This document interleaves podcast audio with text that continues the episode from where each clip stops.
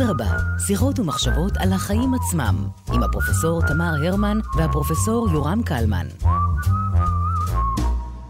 שלום תמי. שלום יורם. אנחנו בשיחה ראשונה על, אה, על עזה. אה, ולמעשה השאלה שנעסוק בה בשיחה הזאת היא כיצד נוצרה רצועת עזה. אה, העורך שלנו דוקטור דותן הלוי. דוקטור הלוי הוא היסטוריון של המזרח התיכון המודרני ועמית פוסט-דוקטורט באקדמיית פולונסקי במכון ון ליר בירושלים. שלום דוקטור הלוי. שלום, תודה רבה על ההזמנה. אנחנו שמחים אה, לארח אותך כאן במסגרת אה, הקלטה שהיא אה, קשורה למצב שבו אנחנו, בזמן שאנחנו מקליטים, כי אנחנו עושים את זה בזמן אה, מלחמת עזה, או חרבות ברזל, כמו שהמחשב פלט את נובמבר ה... 2023. נובמבר 23. אבל באמת אנחנו רוצים שתיקח אותנו קצת לקונספט הזה של עזה כ- כרצועה, כעיר, העיר בתוך הרצועה. והאם תמיד היא נתפסה בתור איזושהי רצועה, או שזה תוצאה של הסיבות, בשביל רוב הישראלים זה חור שחור. כן, אז אני חושב שהרגע שאנחנו נמצאים בו עכשיו, אנחנו תוך כדי המלחמה מקליטים את זה, אבל אחד מהדברים שאנחנו לא יודעים איך המלחמה הזאת תסתיים, אבל אחד מהדברים שאפשר להגיד בוודאות זה ש... מה שהכרנו עד עכשיו כרצועת עזה אה, מתפרק, נהרס, זה כולל את הגבול שבין רצועת עזה לבין ישראל או לבין עוטף עזה, שלמעשה הוא כרגע הגבול שישראל נכנסת ויוצאת דרכו אל תוך, אה, אל תוך רצועת עזה. בתוך רצועת עזה עצמה, ההרכב הדמוגרפי או איפה שאנשים גרים, ככל הנראה משתנה לבלי היכר בפינוי של אה, קרוב למיליון איש מצפון הרצועה לדרומה. העיר עזה עצמה וכל מה שמצפון לה במידה רבה אה, נהרס, ולכן אולי, למרות שתמיד אה, כדאי לדבר בעברית אה, בתוך החברה הישראלית על עזה, אולי הרגע שאנחנו נמצאים בו עכשיו הוא רגע שבאמת כל הקטגוריות האלה מתפרקות, וכדאי מאוד לדעת מה זה לפחות היה עד עכשיו, וגם יכול להיות לפתוח איזושהי אפשרות לעתיד של מה זה יכול להיות. אז אם, אם, אם לעשות איזושהי התחלה של סדר בתוך המושגים האלה, עזה, רצועת עזה, אפילו אולי בהמשך אפשר להגיד משהו על עוטף עזה, אז אולי כשחוזרים להיסטוריה, אחד מהדברים החשובים להבין זה שרצועת עזה היא לא טריטוריה היסטורית, או היא לא יחידה פוליטית היסטורית, היא יחידה פוליטית שנוצרה בנסיבות מאוד uh, מסוימות במהלך מלחמת 48', והיא תוצר של מלחמת 48', של העצמאות הישראלית והנכבה הפלסטינית. אה, במידה רבה אי אפשר לדבר על מדינת ישראל בהרכב הדמוגרפי שלה, כמו שאנחנו מכירים אותו משנת 48' ואילך, בלי לחשוב על התהליך ההופכי שלו, או הנגטיבי שלו, שזו הנכבה הפלסטינית, ורצועת עזה בתור אולי הביטוי המובהק ביותר של הנכבה הפלסטינית, המקום שבו אה, רוכזו, רוכז מספר גדול מאוד של פליטים פלסטינים על טריטוריה מאוד מאוד קטנה. עזה היא עיר, היסטורית, חוזרת אחורה אה, ככל הנראה אלפי שנים, אפילו לפני תקופת התנ"ך, מוזכרת בטקסטים קדומים ובעדויות ארכיאולוגיות. אה, אז היא עיר, אבל אה, היא לא רק עיר, היא גם מרחב גיאוגרפי, שלאורך תקופות בהיסטוריה קרוי על שם העיר הזאת. והמרחב הגיאוגרפי הזה כולל אזורים חקלאיים, הוא כולל גם אזורים נוודיים, הוא כולל גם אזורים בין לבין, שהם סמי, סמי נומדים, או חצי נוודים, חצי חקלאים. אמ, ואם אנחנו מסתכלים על ההיסטוריה של המרחב הזה לפני 48, אז באמת השם עזה משמש ב, ב, בכל התפקידים האלה אה, בעת ובעונה אחת. זו גם העיר עצמה, זה גם מחוז שקרוי על שמה, זה גם מרחב גיאוגרפי. אמ, ומה בעצם הרקע למיקום שם במקום הזה? אז ההיגיון הגיאוגרפי של, ההיסטורי של העיר עזה, הוא בעצם גישה אל אה, שני מרחבי סחר. אחד זה הים והשני זה המדבר. אמ, היסטוריה קלאסית של עזה, חוזרת על תקופות קלאסיות, נגיד ביזנטית, רומית, אה, הלניסטית, אחורה, אה, עזה יש לה גם, העיר עזה יש לה כמו סעיף ימי שלמעשה אחראי על הסחר עם הים. מאז uh, הכיבושים הערביים במאה השביעית, עזה מתרחקת מהים, אבל היא נעשית בצורה הרבה יותר מובהקת עיר סחר אל המדבר. היא גם הייתה ככה לפני כן, היא גם הייתה חלק מדרך הבשמים, שמובילה בשמים החוצה אל הים, ולכן היא הייתה גם קשורה למדבר. לאורך המאות שנים של שלטון אסלאמי באזור, היא הופכת להיות בעצם עיר גשר שמקשרת בין הארץ הנושבת שמצפון, מה שהיום מדינת ישראל, ירדן, סוריה, לבנון, מה שמכונה אשם או סוריה הגדולה, דרומה, אל סיני מצד אחד, ואל חצי האי ערב. היא למעשה עיר שער אל המדבר, וזה בעצם מה שהופך, מה שנותן לה את סיבת הקיום שלה כעיר סחר. אני כאן חייבת להכניס שאלה. אה, איך היא ביחס למצרים? אה, כי אתה מדבר על המדבר ודרומה, אבל אתה לא הזכרת את הקשר למצרים, ואולי אה, זה חשוב להבין מה היה שם, מפני שהמצרים באופן שיטתי מפנים את גבם לעזה בהרבה מובנים. ומעניין אותי לדעת מדוע, למה הם לא רואים בזה מעין איזה מין, אה, אתה יודע, מין מוצב קדמי לכיוון אה, לעלות אה, צפונה. אז, אז אם אנחנו מסתכלים אחורה אל תוך מאות שנים של היסטוריה אסלאמית, אז אפשר לומר שלטענה הזאת יכול, ב, יכולה לשבת על אדנים מוצקים, לצורך העניין בתקופה הממלוכית. עזה היא הייתה עיר בירה שמתוכה האימפריה הממלוכית שהמרכז שלה נמצא באל-קהירה, בקהיר, אה, אז מתוך, עזה היא עיר, עיר הבירה או עיר המחוז ששולטת בכל המרחב שנמצא צפונה בתוך האימפריה הממלוכית, זאת אומרת, לתוך סוריה הגדולה. אז בהחלט, אם אנחנו חוזרים אחורה, אפשר לומר שהיו תקופות כאלה שעזה משמשת ממש גשר כזה שבין מצרים לבין מרחב גדול יותר. אמ, אבל אם אנחנו אה, הולכים, מתקדמים לאורך המאות לתוך, לתוך תקופת השלטון של האימפריה העות'מאנית, אז אה, מצרים, שהיא מחוז בתוך האימפריה העות'מאנית, היא פחות או יותר מתגדרת בגבולות אה, שנמצאים איפשהו אי שם בסיני. זה גם משהו שחוזר ככל הנראה לתודעות היסטוריות יותר, שהגבול של מצרים נמצא איפשהו באזור של מה שמכונה נהר מצרים. לרוב מזהים אותו עם ואדי אל-עריש, זאת אומרת, איפשהו mm-hmm. מדרום לעזה. אמ, וכשמתגבשת באזור הזה תודעה שמסתכלת על ה... הארץ התנ"כית כאיזושהי יחידה פוליטית שאמורה לעמוד בפני עצמה. זה קורה, זה קורה במהלך המאה ה-19, זה קורה, זה קורה בתודעה ערבית, מוסלמית, מקומית, הארץ הקדושה. זה קורה גם בתודעה נוצרית, כמובן, עם, עם, עם העליות לרגל של המאה ה-19, וכמובן קורה בתודעה היהודית ועם הציונות. Um, עוד לפני שיש גבולות, ועוד לפני שיש את גבולות, את הגבולות המנדטוריים שאותם אנחנו מכירים, שתוחמים את, את ארץ ישראל או את פלסטין עבור הערבים, עדיין יש איזושהי תודעה של מרחב משותף שעזה נמצאת בתוכו, והיא קשורה לערים הגדולות האחרות והחשובות של, המק... של האזור הזה של חברון ולירושלים ואחרות, והיא לא חלק ממצרים דווקא. זאת אומרת, ו... ו... וגם ההרכב הסוציולוגי של האנשים בתוך עזה, קשרי המסחר שלהם, קשרי המשפחה שלהם, הם קשורים לאנשים שנמצאים במרחב הצפוני ו... ויש להם איזשהו buffer ממצרים, ה buffer הזה הוא בדרך כלל סיני, חושבים עליו כסיני, זאת אומרת ששם זה אוכלוסיות נומדיות יותר, וגם, וגם תודעה של אה, לאומיות מצרית מתגבשת סביב מי שנמצא סביב לנילוס, ולכן ככל שאתה מתרחק מהנילוס, אתה כבר מתרחק מתוך לאומיות או תפיסה עצמית כ, כמצרית. אז אפשר לומר שגם ההפרדה הזאת היא הפרדה שהיא מעוגנת בתוך אה, שאלות של התפתחות של תודעה לאומית אה, מודרנית. אז נגיע לנקודת המפנה, 48, איך איך האזור נראה לפני המלחמה ואיך הוא נראה אחרי המלחמה. אז ערב מלחמת 48' עזה היא בירה של אה, מחוז. אמ, זאת אה, עיר שהיא עוברת תהפוכות במהלך המאה ה-20, היא נהרסת במלחמת העולם הראשונה, ולכן היא יחסית פריפריאלית בתוך, אה, כש, כשמתגבשת היחידה הזאת שנקראת ארץ ישראל או פלסטין. נהרסת על ידי? היא נהרסת, היא, עזה היא, היא חזית mm. במלחמת העולם הראשונה בין הצבא העות'מאני לבין הצבא הבריטי, ויש בה, מתחוללים בה שלושה קרבות גדולים, אה, שבה הבריטים מפגיזים את העיר מצד אחד, הצבא העות'מאני בעצם מבצר את עצמו בתוך העיר מצד שני, ו, ובמשך קרוב לשנה העיר בעצם אה, נהרסת אה, במידה רבה, האוכלוסייה, כבר במרץ 1917 הצבא העות'מאני מפנה אותה מהעיר. ולכן אל תוך שנות ה-20, עזה נמצאת בתהליך של שיקום, ומעיר שהייתה יחסית עיר גדולה, ערב מלחמת העולם הראשונה, 40 אלף תושבים פחות או יותר, זה נמצא איפשהו במדרג הגבוה, כן, קרוב למספר אה, אולי שלישית בגודלה, בתוך המרחב שיעשה המרחב של המנדט. ו...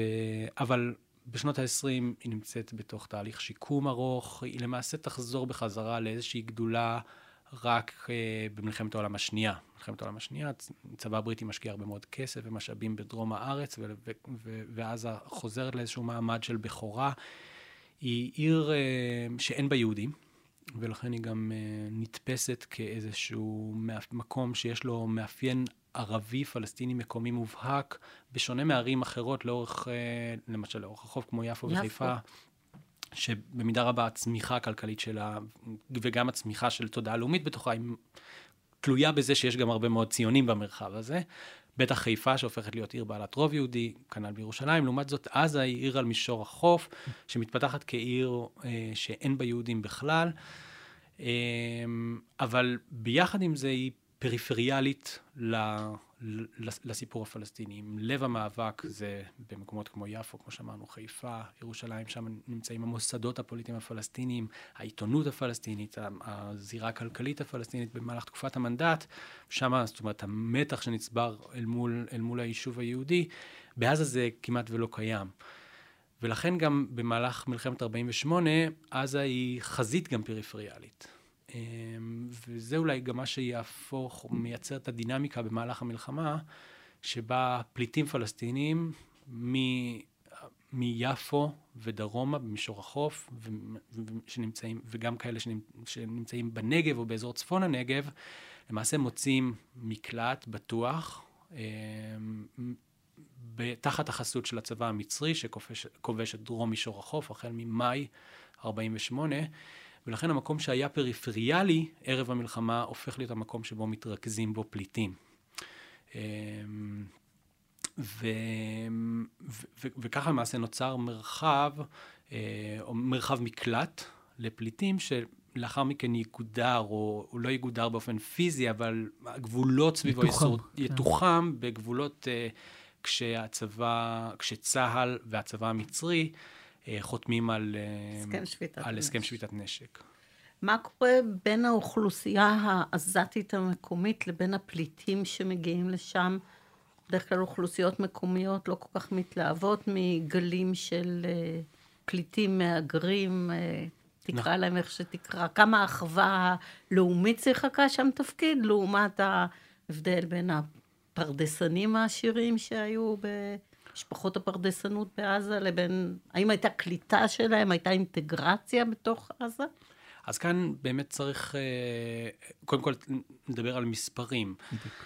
ב, בתוך השטח שהפך להיות רצועת עזה, זאת אומרת, אחרי הסכם שביתת הנשק, זה נקבע בינואר 49' אה, ברודוס, אה, לתוך השטח הזה מגיעים 200 אלף פליטים, ובשעה שה...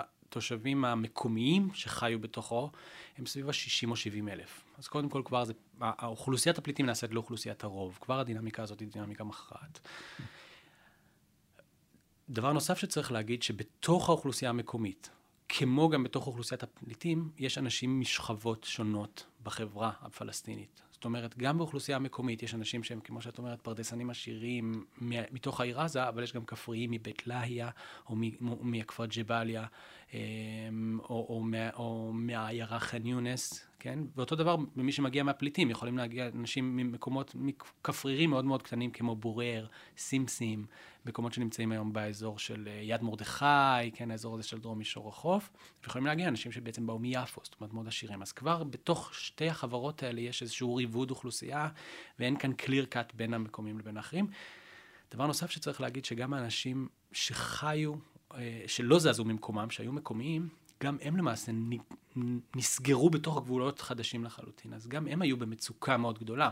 על אף שהם לא איבדו אה, באלף את, את הבית שלהם, ואולי לפעמים חלק נשארו, חלק מהאדמות שלהם, עדיין הם נסגרו למעשה בתוך מובלעת, ולכן גם הם היו במצוקה. אז יש תנאים שהם אפשרו אה, למין זהות על שכבתית, או אה, זאת אומרת למשהו, ש...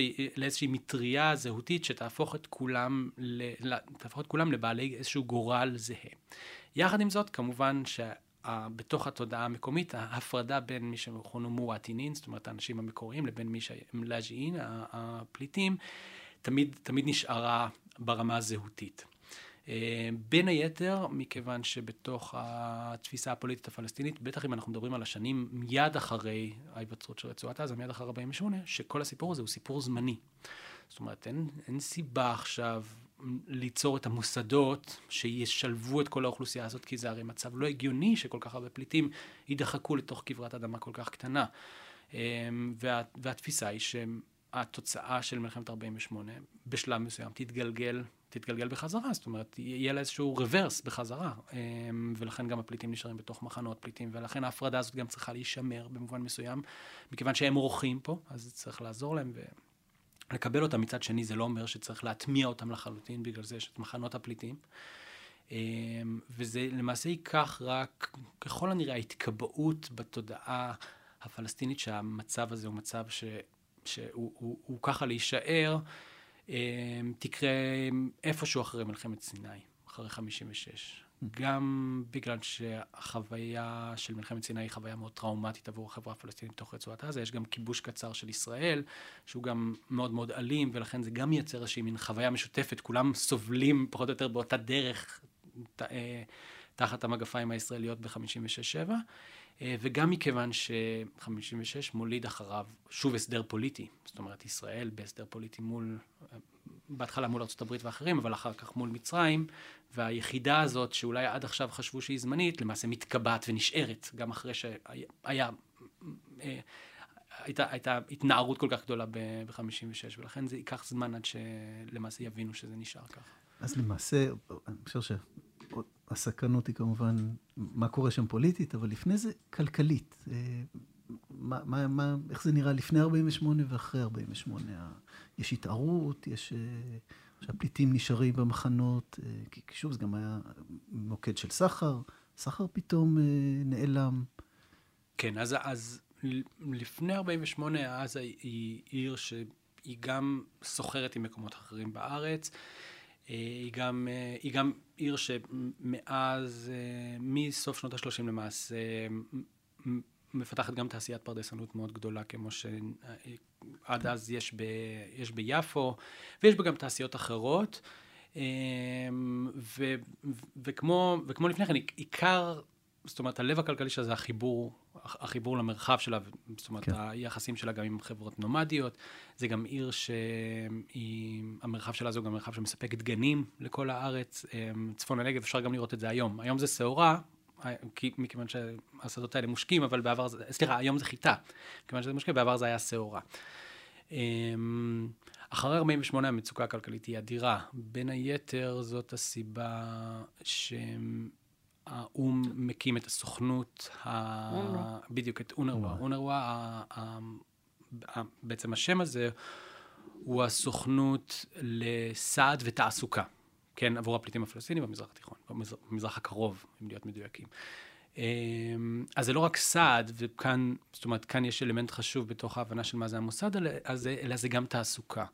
אז, אמ, והמודל של אונרווה החל משנת 50 הוא מודל שאומר, אנחנו בעצם מספקים מוסדות סעד מסוגים שונים, שזה גם בריאות, גם חינוך, גם חלוקה של ממש של מזון וכולי וכולי, אבל מי שהכוח אדם שמתפעל את המפעל הזה, זה בעצם הפליטים הפלסטינים עצמם, ולכן זה גם עובד כמודל העסקה.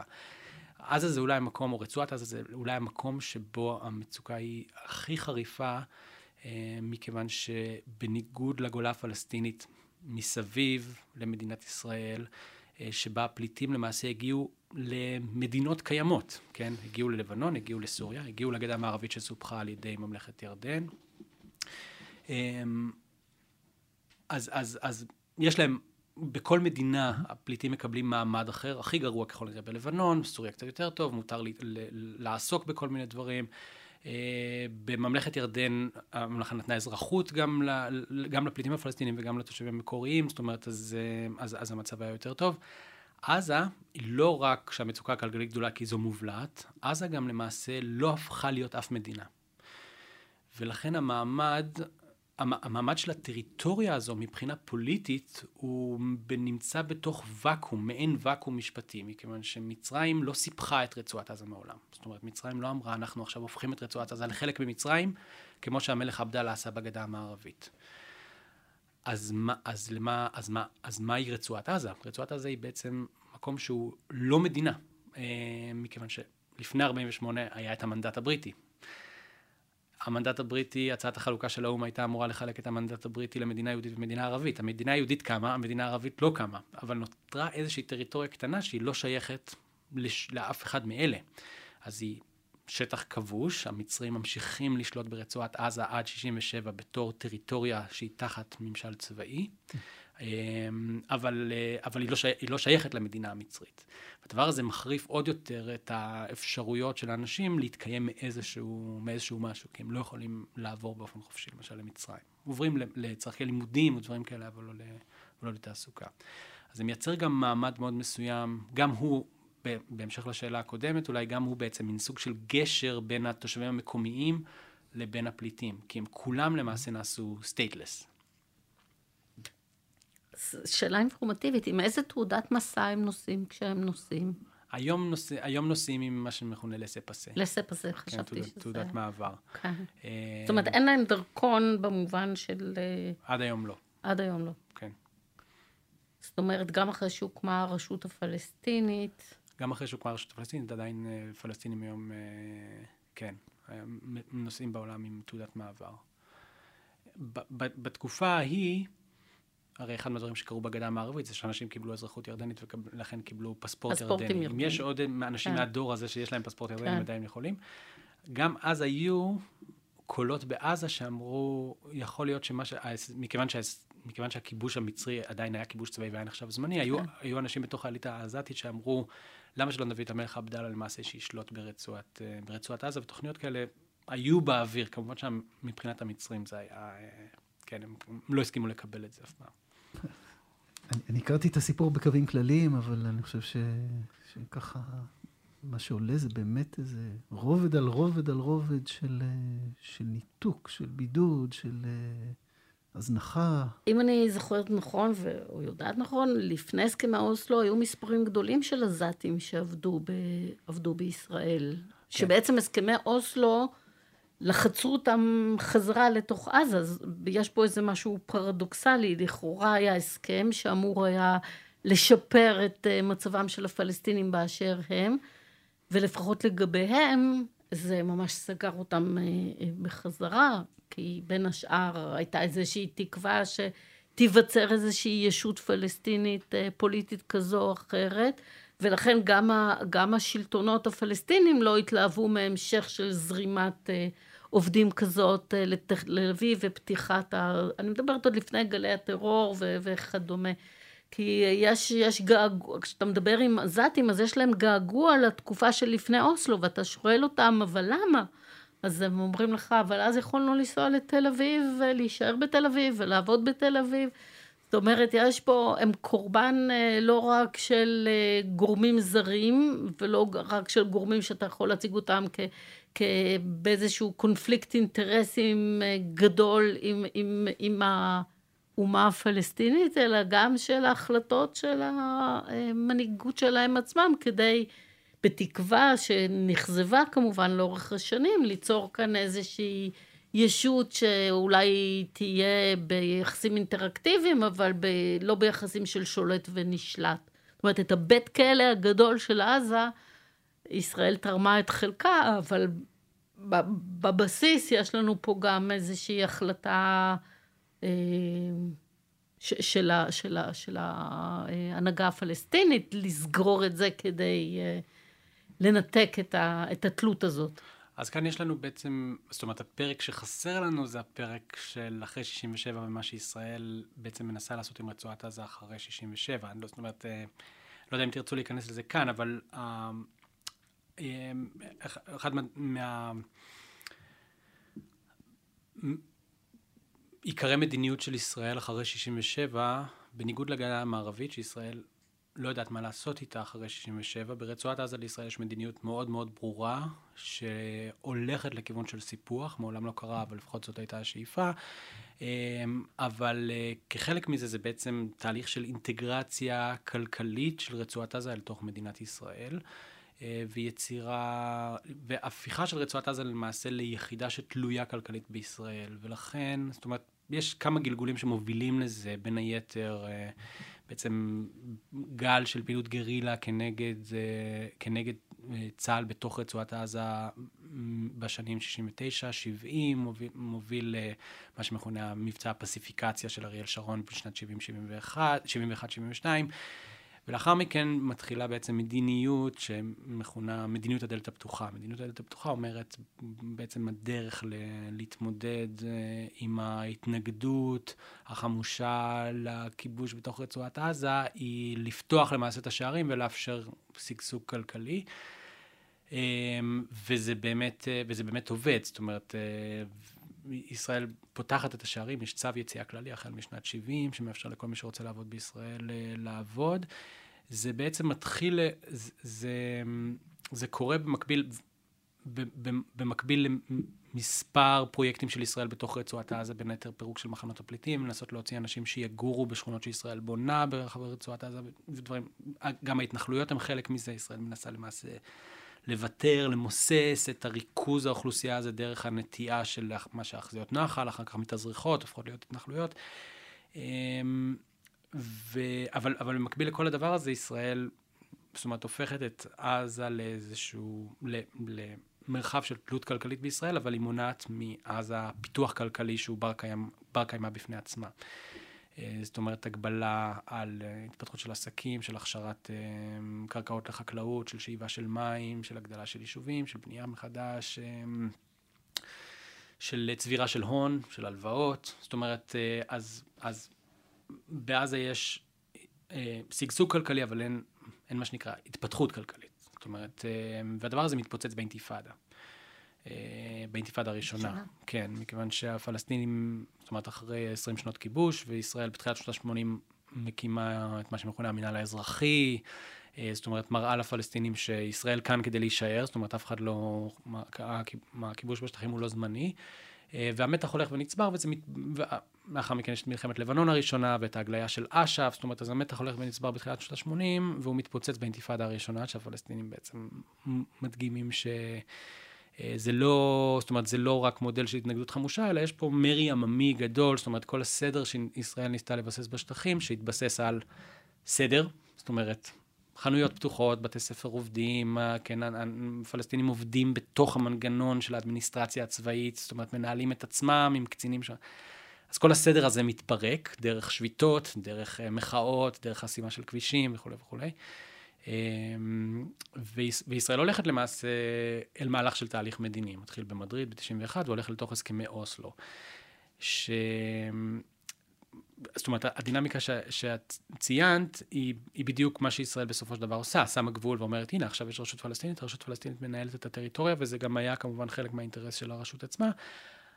צריך רק לזכור שזה יושב על, פני, על, על, על שני עשורים וחצי של הפיכה של המקום הזה למקום שהוא תלוי כלכלית בישראל, ולכן הסגירה של השערים הופכת להיות אירוע מאוד מאוד חריף ומאוד טראומטי. אה, זאת אומרת, בניגוד להבטחה של אוסלו, זאת אומרת, ההבטחה של אוסלו מתפרקת. אה, בזה שהכל, אה, שהכל יהיה נהדר, וש, וש, וש, וזה רק מביא הזדמנויות כלכליות, אבל, אבל ברגע שיש לך מקום שאין לו איך להכיל את ההזדמנויות הכלכליות האלה, או אין לו איך למנף אותם, אז זה, זה הופך להיות האסון של, של הפלסטינים בכלל, אבל של עזה בפרט. וזה מסביר במידה מסוימת את העלייה של החמאס שם אחר כך? אז, אז בשביל, בשביל חמאס, זאת אומרת, השורשים של חמאס הם הרבה יותר עמוקים לתוך שנות ה-70 וכולי, לא, לא צריך, לא, לא, לא ניכנס לזה כאן, אבל אוסלו, תהליך אוסלו מייצר עבור החמאס בעצם אובייקט מאוד מוחשי לה, להתנגד לו ולמצב את עצמו כאופוזיציה. אמ, ועל גבי המצוקה של, של של, של הסכמי אוסלו, אז חמאס גם יכול לקחת את הדבר, זאת אומרת, את התנאים המטריאליים האלה, וגם, זאת אומרת, ליצוק את האידיאולוגיה שלו, של התנגדות שלו לאוסלו, אל תוך קרקע פוריה שבה יש דור, שלמעשה צומח אל תוך אה, חוסר, אה, זאת אומרת, חוסר התכנות כלכלית ואפשרויות כלכליות עתידיות, מה שבעצם אה, מדרדר את כל הסיפור לתוך האינתיפאדה השנייה. ככה, לקראת סיום, אה, נשמח לשמוע סקרנים לשמוע על הספר. שהוצאת לאחרונה, ובכלל קצת על להיות חוקר של, של מקום כמו עזה. אז, אז נגיד ככה, זאת אומרת, יש, יש לי ספר שאני עובד עליו שהוא, יהיה, שהוא בדרך, זאת אומרת, זה ספר על המחקר שלי, וזה זאת אומרת סיפור שהוא אה, הוא עתידי. אה, אחת מהבעיות של להיות אה, ישראלי שחוקר את עזה זה כמובן המגע עם, עם השטח עצמו. אמנם המחקר שלי הולך לעזה של המאה ה-19 ותחילת המאה ה-20, זאת אומרת, העזה הזאת כבר לא קיימת, לא בשבילי ולא בשביל, לא בשביל עזתים גם, אבל, אבל, זאת אומרת, אבל עדיין יש אל תוך המתודות המחקריות שלי נכנס האלמנט של ריחוק, וזאת אומרת, זה משהו שאני מכיר בו, ואני, זאת אומרת, והוא תמיד מלווה את המחקר שלי, ובגלל זה גם אני צריך לפנות להיסטוריה של עזה בנתיבים מסוימים, שיכול להיות שעזתי שיחקור את עזה, זאת אומרת, אה, אה, יבחר אחרת, וזה משפיע על הניתוח שלי ועל הטענות שלי וכולי. הספר שיצא לאחרונה, אה, שערכתי אותו ביחד עם עמרי חנה בן יהודה, שיצא בהוצאת גמא, הוא בעצם נוגע בדיוק בסיפור הזה, בשאלה של ריחוק. הספר מה, נקרא... מה כן, הכותרת שלו היא עזה, מקום ודימוי במרחב הישראלי. אה, וזה קובץ מאמרים שבעצם מנסה לפרק בדיוק את הדבר הזה. זאת אומרת, לבוא ולהגיד איך אנחנו כישראלים אה, מסתכלים על עזה, ואיך ישראל בנתה, בישראל, זאת אומרת, זה ב... האפרט הפוליטי של ישראל, הצבאי וגם התרבותי, זאת אומרת, חלק מהפרקים בספר הם, הם, הם עוסקים בספרות ובשירה ואפילו באמנות פלסטית ודברים כאלה. הם, זאת אומרת, אז איך כל הדבר הזה ייצר את עזה לאורך השנים כאיזשהו אובייקט שמסתכלים עליו, בעיקר מבחוץ. ו... והפרקים, כמו שאמרתי, בוחנים את הסיפור הזה מזוויות שונות, אבל הם כולם למעשה מעלים את ה... מעלים את ה... מגיעים ל, ל, ל, למסקנה אה, שאחת מהסיבות שאנחנו חווים את הפיצוצים החוזרים ונשנים האלה, כן, מהאינתיפאדה הראשונה ולתוך האינתיפאדה השנייה, ולתוך צעדות השיבה, ו, ואולי אפשר להכניס לתוך הסיפור הזה גם את השביעי באוקטובר של השנה, זה, זה לא בגלל מחדל מודיעיני, זה לא בגלל אה, חוסר היערכות צבאית, זאת אומרת, זה כן, אבל זה נמצא מאוד מאוד ב top של הסיפור. זה יושב על construct תרבותי מאוד מאוד עמוק, שבו ישראלים לא, לא, לא רואים את עזה, הם רואים את עזה שישראל בנתה, אבל הם לא יכולים להבין את עזה במבט מבפנים. Uh, הספר לא מנסה לעשות את זה, זאת אומרת, הספר לא נועד לספר את האמת על עזה, הוא נועד לבוא ולהראות, הנה תראו ככה, הספרות הישראלית התייחסה לעזה לאורך השנים, ותראו איזה מין דמות נוצרה כאן. אה, אה, יש לנו פרק על 67, תראו את הדברים שבהם דרכם ישראל ניסתה למוסס את בעיית הפליטים למשל, איך ישראל תפסה את הפליטים ברצועת עזה וכולי וכולי. זאת אומרת, כן. אז, אז הספר הוא המבט, הישראלי על עזה, אה, והוא לא עזה עצמה. נשמע מרתק, אני חושב שגם בשיחה נתת באמת עומק והרבה צבע לנושא שכמו שעכשיו אמרת תמיד, אבל בטח ב, בימים האלו של uh, סתיו חורף uh, 2023, uh, צובעים בשחור ולבן וברדידות uh, מאוד פשטנית. Uh, אז תודה רבה, דוקטור הלוי. תודה לכם, תודה על האירוח, זה היה מרתק.